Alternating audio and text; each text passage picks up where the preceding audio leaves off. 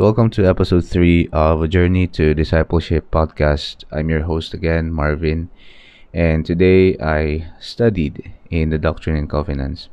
And merong tatlong scriptures that I would like to share with you that I think uh, would be a great reminder for everyone dun sa mga bagay na sometimes medyo nakaligtaan natin. And um, I hope this message will remind us of our sacred responsibility sa isa't isa. So let me begin by sharing with you a scripture. The first scripture can be found on section 82 of the Doctrine and Covenants. And let me read to you verse 3. So sa verse 3, uh, maikling verse lang pero uh, very very important. Sabi dito, For of him unto whom much is given, much is required. So, dun sa first na phrase na yon, uh, it is said na sa lahat daw na uh, maraming binigay or pinagkaloob, malaki rin yung inaasahan or malaki rin yung rine-require ng Panginoon sa atin. So what does that mean, brothers and sisters? Much is given, much is required. If we go to another scripture to connect this um, message, uh, let's go over to Moses chapter 1 verse 39, a very common scripture na alam naman na rin natin. Pero if we read Moses chapter 1 verse 39, it says, For behold, this is my work and my glory. So, ito yung uh, work na gusto mangyari ni Heavenly Father. So, ito yung gusto niyang uh, end goal. Ito yung end goal niya uh, kung bakit nandito tayo sa mundo. So, this is my work and my glory to bring to pass the immortality and eternal life of men. So, yung main goal niya is para tayo ma-receive natin yung eternal blessings, diba? immortality and eternal life.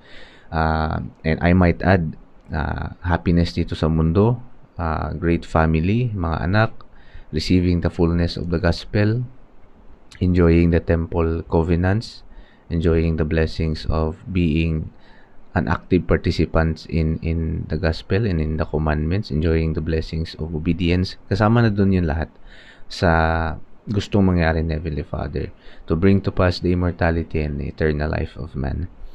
Now, kung iisipin natin, and i-connect natin yung first scripture kanina, much is given, much is required, and then yung trabaho na gusto ni Heavenly Father is to bring to pass the immortality and eternal life of men.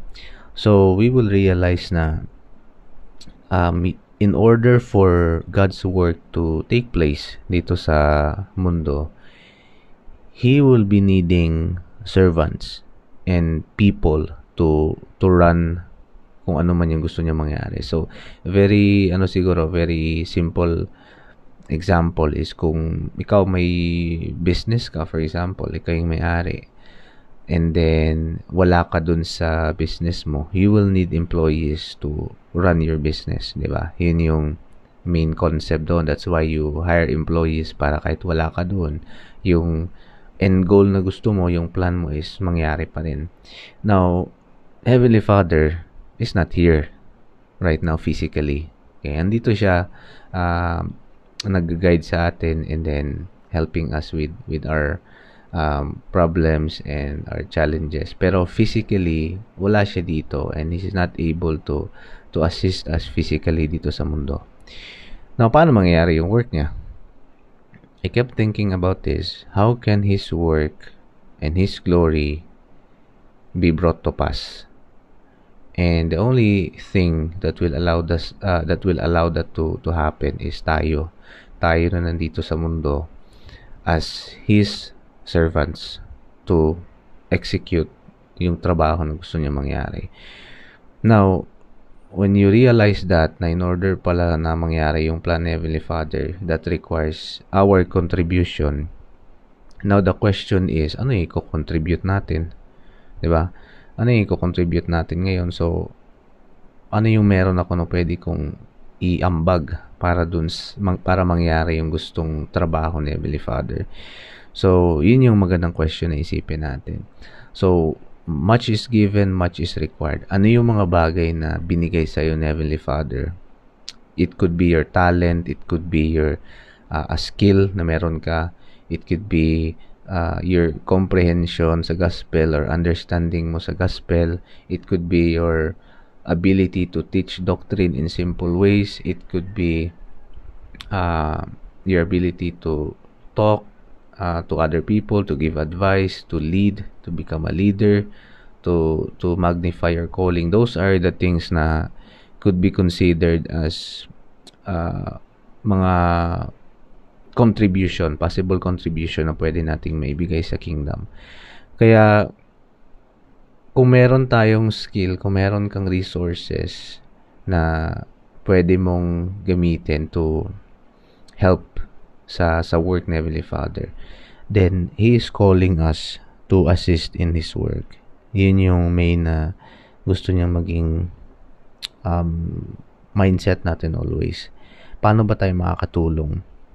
And to to give clarity, uh, more clarity to this, if we understand na we are His children, diba? We are we are all His children And also sa scriptures paulit-ulit na nire-refer that we are also his servants dito sa vineyard niya or dito sa sa work niya.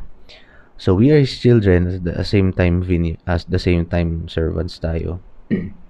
When you say children, uh, receiver tayo din, receiver tayo ng ng contribution or ng blessings or ng tulong. Okay, we are his children. We we are entitled with with with the, all the help that we need kumbaga.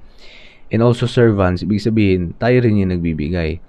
We we serve we give out that's the whole essence of the word servants. You you serve you give you give out your your skills and talents to to make something happen. So dalawa yung purpose natin dito. As children we are entitled to receive uh, blessings and help from other people. And also be being as being his servant we are also responsible to to give out and to help others uh, other people as well. So makikita natin na give and take pa rin siya. So let us remember that brothers and sisters na we are not only here sa sa mundo just to to take and take and kumuha ng kumuha and mag-secure ng mag-secure at mag mag kumbaga mag mag-ipon ng mag-ipon. That's not the purpose ng ba't nandito tayo. We are also here to to give out, to to give, to extend our help, to share our talents, to serve in His kingdom. And that is the only way na mangyayari yung work na gusto niya mangyari na dinescribe niya sa Moses 139. His work and His glory will will never happen. Okay? We cannot uh, receive immortality and eternal life if hindi natin gagawin yung part natin dito as His servants, which is to give. That is why ni-refer niya din paulit-ulit na much is given, much is required. So, kung marami sa yung binigay yung Panginoon, then He, he expects na malaki rin yung contribution na ibibigay mo sa kingdom. Yun lang yung ano doon. Yun lang yung yung guide mo doon. If you if you know for yourself na na bless ka na po ng Panginoon ng ng marami, not only temporal blessings, pero when it comes sa skills overall mo, understanding mo lahat-lahat, mag-contribute ka rin ng malaki dun sa kingdom niya. That is His expectations dun sa atin, sa isa't isa. And the last scripture that I would like to share, what if naman, sabihin niyo na, eh wala naman akong talent eh, wala naman akong uh, resources na pwede kong itulong, wala naman akong gift na binigay sa akin, well, I would like to share to you another scripture. Again, in the Doctrine and Covenant section 46, uh, verse um, 8 to 9. Actually, very, ano rin to, very great scripture din to. And it says here, verse 8, sabi niya dito, sa last part, kung wala kang gift, wala kang talent, feeling mo wala kang resources that you could contribute his um, instruction or his encouragement sa atin or his commandment sa atin is to seek ye earnestly the best gifts. So, maghanap tayo ng gift. We should seek the gift. We should develop the gift. We should learn to have a gift.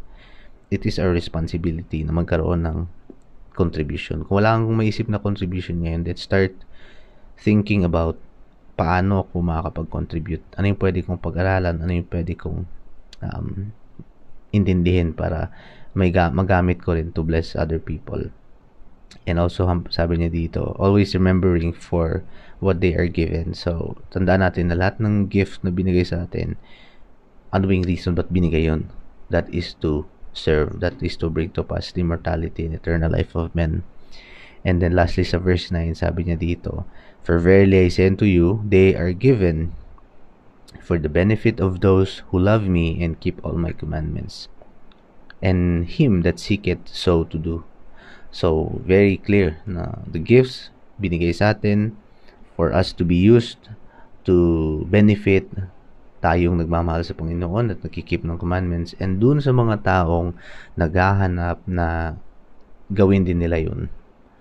So, umiikot lang doon yung yung principle brothers and sisters. So, that's it. Um, I hope atong i-share ko could um, help you, help everyone na mas maintindihan yung purpose natin dito. So, let us stop thinking about other, kung ano yung meron yung iba na wala tayo.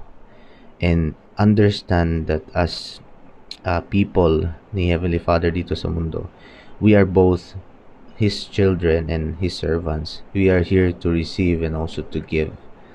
So, hindi pwede na mag-tip off yung balance na yan na receiver lang yung gusto natin at ayaw natin magbigay. If we don't serve, if we don't fulfill our role to his, uh, our role as his servants, his work will will not will never happen or tatagal yung trabaho na gusto niya mangyari. And he will not be pleased sa atin pagdating ng time na andun na tayo, nagre-report na tayo sa kanya. He will ask us, have you uh, done your best to serve me? 'Di ba? Yun yung mga questions na pwede nating isipin and hopefully yung answer natin doon, yes, Heavenly Father, I've been doing all uh, that I can to to serve other people, to help thy work and to um, bless thy children. Uh, so I know brothers and sisters that these are uh, really important things na kailangan natin maintindihan. Alright, so that's it from me. I hope naging helpful itong episode ngayon and I wish you um, a good week. So, sa mga nagtatrabaho, just be careful and dun sa mga uh, may mga challenges today or this week or last week or last month. Uh, just remember na yung tulong ni Heavenly Father always nandyan. The opportunity will present itself so long as we are prepared to receive it. So that is only the the, the guiding principle.